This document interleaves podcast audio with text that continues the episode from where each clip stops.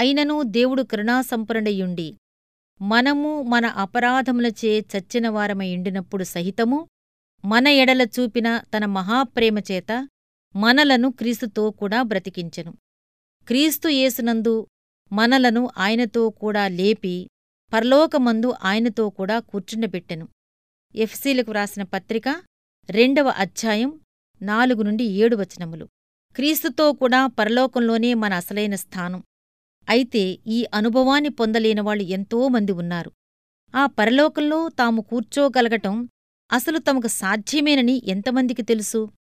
ఆదివారాలు ఈ పరిశుద్ధ స్థలాను ఒక్కసారి దర్శించటం ఆత్మావేశం ఆవహించిన సమయాల్లో అలాంటి స్థలాలు అందుబాటులో ఉన్నట్టు అనుకోవటం ఇదే ఈ పరలోకంలో కూర్చునే అనుభవం అనుకుంటారు కొందరు. కాని ప్రతిరోజూ రోజంతా అక్కడే కూర్చుని ఉండటమన్నది వేరే విషయం. ఇది ఆదివారాలకే కాదు అన్ని రోజులకీ వర్తిస్తుంది.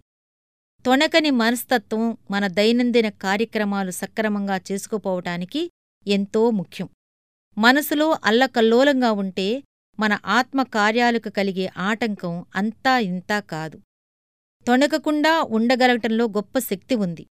ఒక భక్తుడు ఇలా అన్నాడు. నిరీక్షణ ఉంచి మౌనంగా ఉన్నవాడికి అన్నీ లాభసాటిగా జరుగుతాయి. ఈ మాటల్లో అంతులేని అర్థం ఉంది. ఈ సత్యాన్ని మనం వంట పట్టించుకోగలిగితే మనం చేసే పనుల ధోరణి అంతా మారిపోతుంది. అసహనంతో పెనుగులాడే బదులు అంతరంగంలో క్రీస్తు ఎదుట మౌనంగా కూర్చుని ఉంటే ఆయన ఆత్మశక్తి మనం తలపెట్టిన కార్యాన్ని సాధించేలా చేస్తుంది. ఈ మౌనశక్తి పనిచేసే విధానాన్ని మనం చూడలేము. కాని అది మహాశక్తితో ఎప్పుడూ పనిచేస్తూ ఉంటుందని మాత్రం తెలుసుకోవాలి. దానిలో కొట్టుకుపోయాలని నీ ఆత్మ నిశ్చలంగా ఉంచుకోగలిగితే ఆ శక్తి నీకు అనుకూలంగా పనిచేస్తుంది.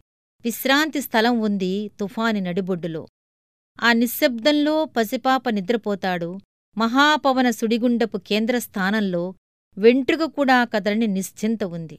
ప్రతి పరిస్థితిలోనూ దేవునిలో ప్రశాంతంగా క్షేమంగా ఉండగలగటం నేర్చుకోవటమే నీ ధర్మం.